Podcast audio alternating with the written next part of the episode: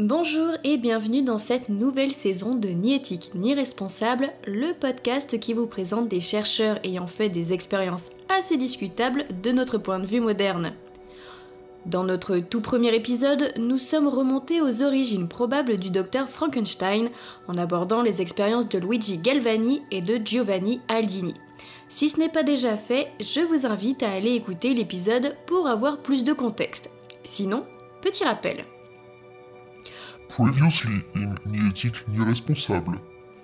À la fin des années 1700 et au début des années 1800, la communauté scientifique s'intéresse de plus en plus en l'anatomie humaine et propose des démonstrations publiques dans des amphithéâtres médicaux présentant des cadavres ouverts et différentes expériences devant un public composé d'autres médecins et scientifiques, de journalistes, mais aussi de personnes lambda en quête de frissons.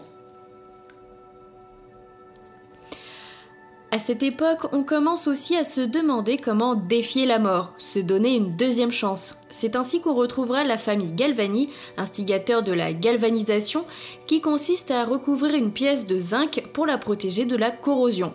Mais c'est pas vraiment le sujet d'aujourd'hui. Juste pour dire que le bonhomme a des métaux qui traînent dans son atelier et qu'il s'est dit que ce serait marrant de réveiller les morts avec. Bref, il a branché des électrodes sur différentes parties du corps de différents animaux et humains, relié le tout à une batterie, allumé le jus et tada Ça se tortille dans tous les sens.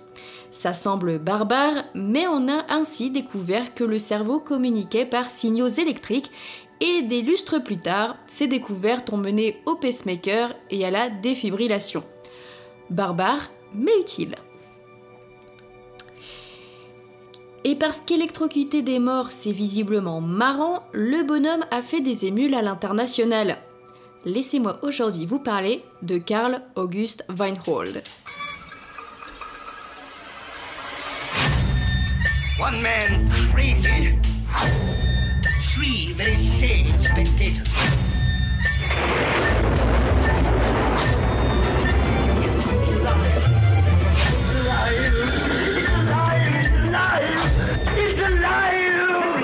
Je dois d'abord commencer par un avertissement, enfin même deux avertissements. Tout d'abord, peut-être que certains aspects de la vie de M. Weinhold seront manquants dans ce podcast. En effet, il m'a été très compliqué de trouver des sources abordables pour la simple raison que je ne parle pas allemand et que pas grand-chose n'a été traduit. Merci Google Translate pour l'écriture de cet épisode. Ensuite, je dois avertir les gens qui écoutent ce podcast et qui sont dotés d'un pénis. Cela risque d'être très douloureux. Oh et désolé pour mon accent allemand. Alors qui est Karl August Weinhold et pourquoi on va parler de chatons zombies et de pénis? Weinhold est né le 6 octobre 1782 à Meissen, à l'est de l'Allemagne. Il a suivi des études médicales et chirurgicales à Dresde et finira sa formation à l'hôpital militaire de Prague. Une fois son diplôme décroché en 1798, il fera alors son service militaire où il sera chirurgien au sein du régiment d'infanterie saxon du prince Anton. En 1802, il retournera à Dresde pour compléter sa formation médicale avant d'être libéré de son service militaire en 1803, ce qui lui permettra de retourner étudier à l'université de Wittenberg. Là-bas, il suivra un enseignement pluridisciplinaire à base de philosophie, d'histoire, de physique expérimentale, de pathologie, de thérapie et de botanique. Il finira sa formation par un petit tour afin d'apprendre d'autres techniques. Il ira à Berlin, Paris, Vienne, au Danemark, en Suède, etc. En 1805, il décroche son doctorat en publiant son premier papier, et pour ne rien vous cacher, j'ai absolument pas compris de quoi ça parlait. Déjà parce que c'est en latin, et que même Google n'est pas arrivé à traduire le titre en entier. Et aussi parce que même partiellement traduit, à part que ça parle de pneumonie, je crois, j'ai pas bien saisi. Après ça, Karl a un peu bourlingué. Il a continué d'apprendre dans divers établissements avant d'ouvrir son propre cabinet médical en 1806. Suite à son service militaire et à sa déjà très bonne réputation, le roi Friedrich Wilhelm III le nomme conseiller de la cour prussienne. Après avoir voyagé, notamment en Italie, et refusé quelques postes prestigieux, il se posera finalement à l'université de Halle-Wittenberg, où il sera professeur de chirurgie. Il exercera aussi l'ophtalmologie et on lui accorde une très bonne réputation dans ces deux domaines. Il publiera de nombreux papiers suite à ses recherches chirurgicales, ophtalmologiques et médicales. Mais il publiera aussi des livres d'histoire sur Napoléon par exemple, des traités sociologiques et politiques, et des choses plus obscures comme encouragement à lutter dans l'esprit du temps contre l'esprit des ténèbres. Il a peut-être eu un coup de mou à cette époque, je, ne sais pas. Mais c'est à partir de 1828 que le garçon va vriller et publier les deux papiers extrémistes et radicaux pour lesquels il est malheureusement le plus connu. Mais on y reviendra plus tard. Parlons plutôt des chatons. Suite aux expériences de Galvani, plusieurs scientifiques à travers le monde s'intéressent à la pratique et chacun veut ressusciter ses morts. Vinehall ne fait pas exception et va faire ses propres recherches de son côté afin de ressusciter un chaton. Il publiera le résultat de ses expériences dans un article intitulé Expérimentation sur la vie et ses forces primaires à travers l'utilisation de physiologie expérimentale. Note de la rédaction, je n'ai pas lu le papier original, mais si vous voulez, le livre a été scanné sur Google Read, mais c'est en vieil allemand.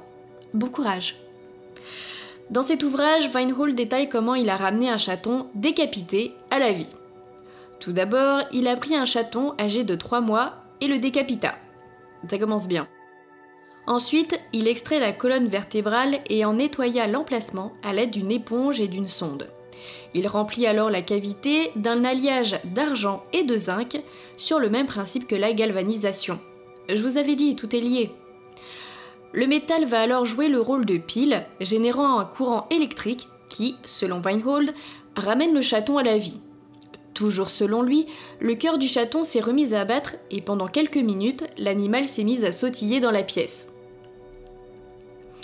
Sauf que non, selon le consensus scientifique, Karl est un gros mytho. Effectivement, même avec toute l'électricité du monde, un chaton sans cerveau et sans colonne vertébrale ne va pas danser la carioca au milieu du salon. Et puis, Vinehall était déjà connu pour être un peu excentrique. D'ailleurs, lui au départ, il avait rien contre les chatons en particulier. Il aurait peut-être même préféré tatouiller du corps humain. Mais pas de chance, en 1804, les autorités allemandes bannissent l'utilisation de cadavres humains pour les expériences de galvanisation. D'ailleurs, peut-être même qu'il avait quelque chose contre les humains. Comme je l'introduisais précédemment, en 1827, il vrille complètement. Il y a trop d'humains sur Terre.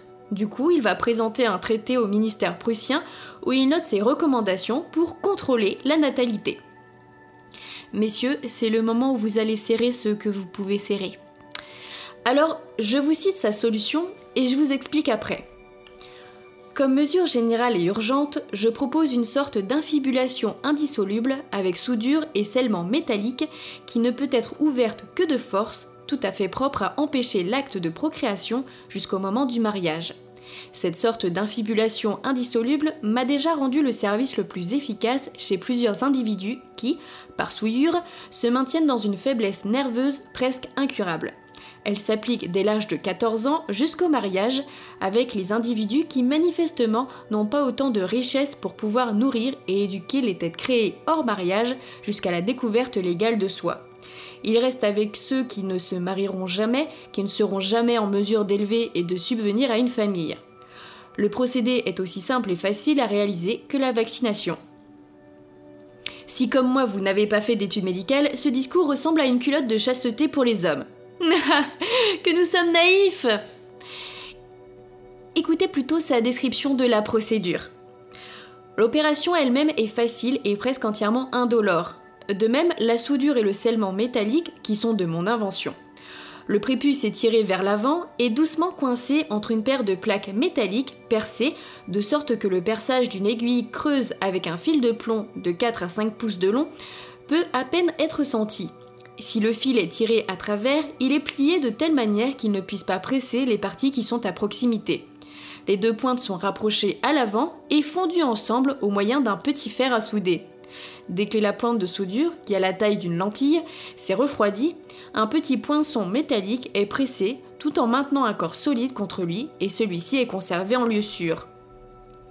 Cela rend tout à fait impossible d'ouvrir l'infibulation et de la refermer secrètement sans tampon, sans qu'elle soit découverte lors du prochain examen. Le contrôle de l'ouverture légale et illégale de celui-ci appartient à une autorité médico-légale, ainsi que la punition de l'ouverture violente et secrète de ce seau métallique à une telle autorité en premier lieu.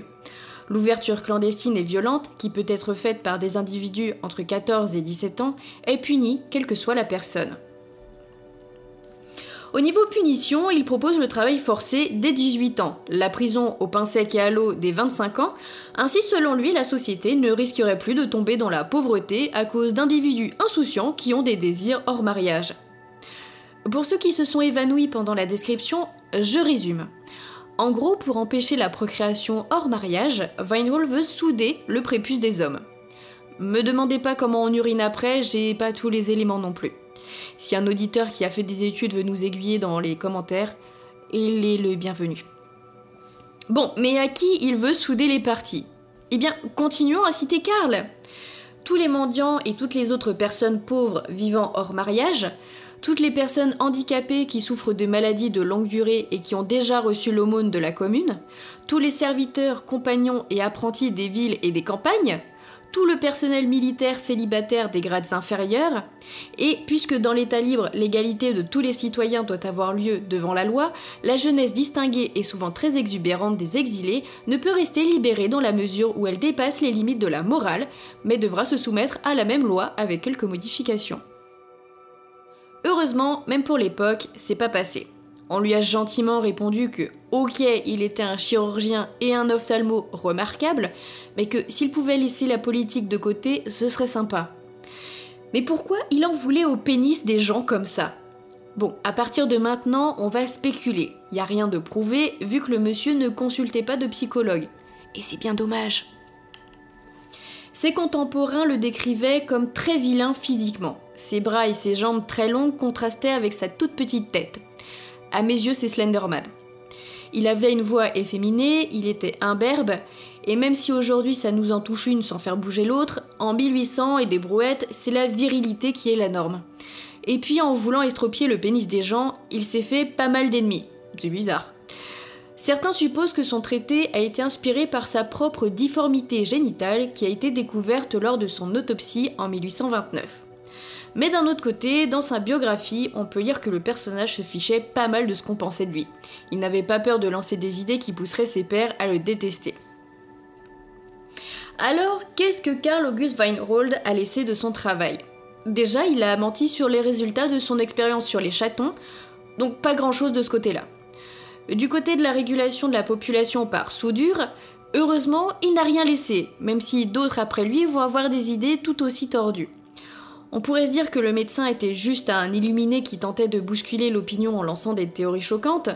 Néanmoins, il a aussi su faire avancer la médecine, notamment l'ophtalmologie, la biologie et la chirurgie. Weinhall n'était pas totalement un illuminé. Il a juste tenté de repousser les frontières de la science à une époque où on ne savait pas encore grand-chose du corps humain. C'est la fin de cet épisode, merci de l'avoir écouté jusqu'au bout. Si vous avez apprécié cette histoire, n'hésitez pas à me le dire en commentaire et à me laisser 5 étoiles sur Apple Podcast. Vous pouvez aussi me laisser des messages vocaux si vous passez par Anchor directement.